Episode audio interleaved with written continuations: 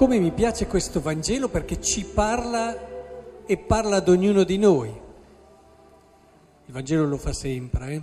però oggi in modo particolare e soprattutto in un modo inatteso, perché ascoltando questo Vangelo saremmo tutti portati a pensare che sta parlando a noi che facciamo fatica ad accettare che possa dare anche a chi arriva all'ultima ora la stessa paga e allora magari cerchiamo di capire come fare per essere più liberi, più gratuiti, eccetera.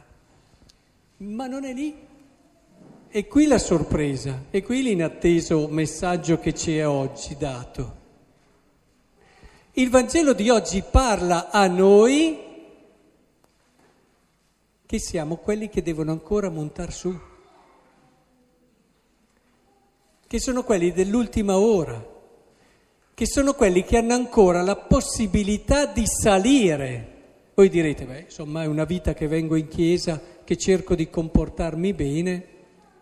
Sì, ma non c'è momento e non c'è situazione nella quale noi non possiamo vedere che c'è un'opportunità per salire meglio e di più su quello che è eh, il cammino che il Signore ci ha dato. Ve lo dimostro? Ve lo dimostro. Quello a cui siamo chiamati, tutti, per il battesimo, è quello che ci ha detto Paolo nella seconda lettura. Ve la rileggo, è breve. Questo è quello che dobbiamo vivere come credenti.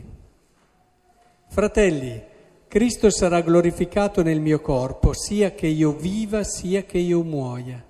Per me infatti vivere è Cristo, morire è un guadagno, ma se il vivere nel corpo significa lavorare con frutto, non so davvero che cosa scegliere.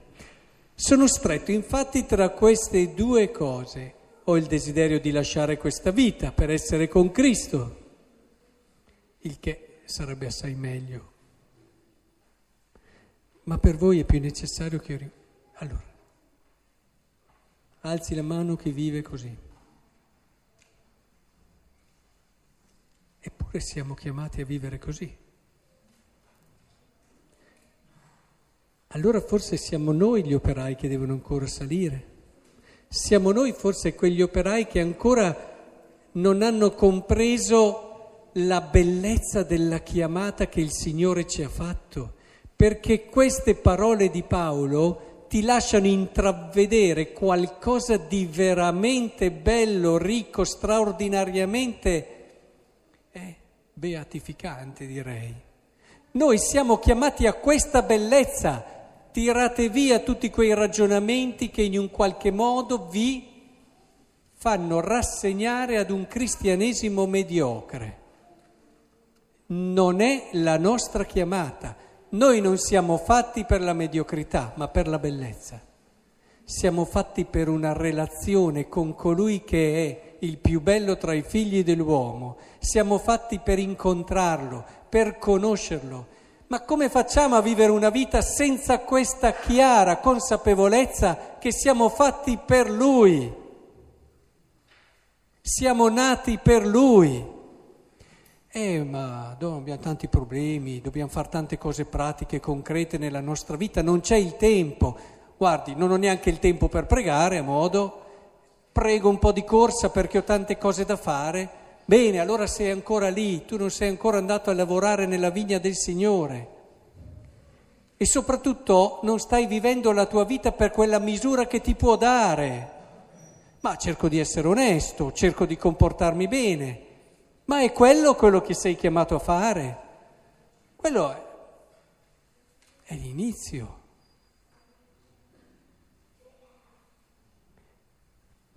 Rileggetela questa lettura di Paolo. Questo è la, il momento in cui siamo stati battezzati, è diventato il nostro orizzonte di vita. Vivere per Cristo, desiderare di morire per essere con Lui, ma però però se c'è bisogno rinunciare anche a questa gioia per poter servire gli altri. Ma che misura grande!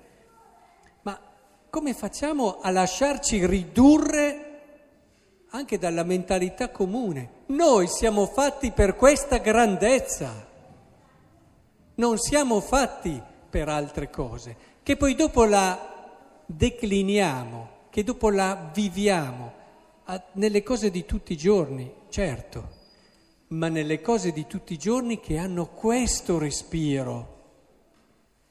Per questo, quando vi dicevo come si fa a non pregare almeno un'ora al giorno, non stavo dicendo una frase iperbolica per, per magari fare sensazione, ma no.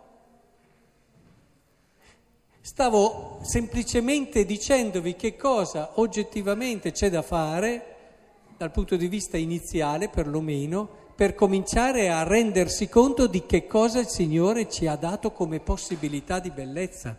Come facciamo a pensare che nella nostra unica vita noi non viviamo tutto quanto vi è di più bello e di più vero e non c'è niente di più bello di Cristo.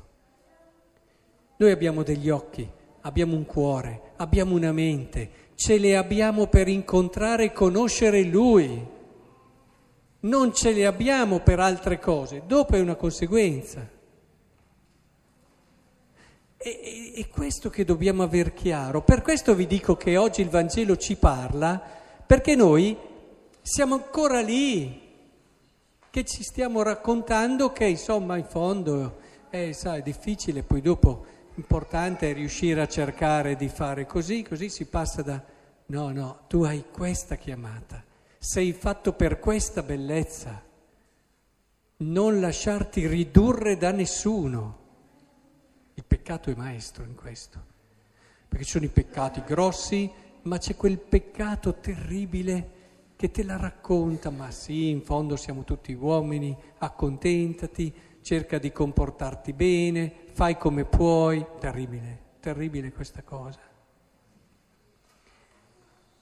La prima lettura ce lo dice, cercate il Signore mentre si fa trovare. Sì, sì, è proprio adesso il momento. Voi pensavate di essere venuti a una messa normale, no? Come tutte le altre messe. Ma non funziona così. Oggi non è una messa come tutte le altre messe, mai una messa è come tutte le altre messe, ma oggi in modo particolare. Oggi il Signore passa e vi dice, sei fatto per questa bellezza, sveglia, coraggio, monta, ti prendo a lavorare. E possiamo tornare a casa dicendo, ah vabbè, la vita è altre cose o possiamo raccogliere questo. Pensate tutte quelle persone che quando è passato Cristo hanno detto ma sì, bello, bello, un bel discorso, tutte cose belle, poi torniamo però alle nostre cose. E invece quelli che ci hanno creduto, si sono fidati, hanno creduto che la loro vita poteva dare davvero qualcosa di più e sono saliti e hanno cominciato noi oggi qui in questa messa siamo qui, in questo momento, dove dobbiamo decidere cosa facciamo, cosa vogliamo fare. Guardate che se qualcuno vi racconta che siete chiamati a qualcosa di meno della santità, questa persona vi sta mentendo. Se qualcuno vi fa pensare che voi siete chiamati a qualcosa che non è la bellezza dell'incontro con Cristo, seguendolo e vivendo di Lui e arrivando a fare l'esperienza d'amore più bella che la vita possa dare, vi sta mentendo. Ve la racconta. Magari lui stesso ormai ha già rinunciato e alla fine vi racconta quello che è il suo fallimento, eh, trasmettendolo anche a voi. È importante che comprendiamo questo perché allora vedete che le letture di oggi ci riportano all'evento e rendono questa messa un evento unico. E allora adesso andremo avanti, c'è l'unicità di Cristo che è qui, che dirà questo è il mio corpo, questo è il mio sangue. Ci pensavo alla messa precedente, stavo distribuendo la comunione, il corpo di Cristo, il corpo di Cristo. E dicevo, questa persona hanno qualcosa che li lega tantissimo. C'è il corpo di Cristo che l'ho dato a questo, ma l'ho dato anche a quello dopo. Ma vi rendete conto di che legame abbiamo qui dentro tutti, che va anche al di là del legame del sangue? Vi rendete conto di come, ad esempio, sia bello parlare bene degli altri tutto il giorno? Tutto il giorno. La vita più bella che si può vivere è quando si parla sempre bene degli altri. La vita peggiore che si può vivere è quando si parla sempre male degli altri. Cercando motivi, standoci male se vedi che l'altro sbaglia, quasi come se fosse una cosa tua il corpo di Cristo, il corpo di Cristo. Sì, perché c'è la stessa cosa che ci lega e quello che tu fai mi riguarda, se no cosa vado a fare la comunione a fare? Capisco il gesto che sto vivendo, ma poi da lì tutto vivere la gratuità, se c'è qualcosa che ci rende liberi, è quello. Fare, saper perdonare se c'è qualcosa che ci toglie dei pesi dentro, che ci fa vivere bene, è proprio questo. E poi tutto il Vangelo. Stando con Cristo, pian piano ti accorgi che il Vangelo rende la tua vita meravigliosa. È importante che lasciamo allora che oggi Cristo che è qui, che passa e ti dice, dai, vieni, sì, hai già 40, 50, 60, 70 anni, c'è ancora tempo però. Eh? Te l'ho detto nel Vangelo, te l'ho detto nella prima lettura, hai ancora tempo, monta sul treno della santità, perché è quello a cui sei stato chiamato fin dal tuo battesimo.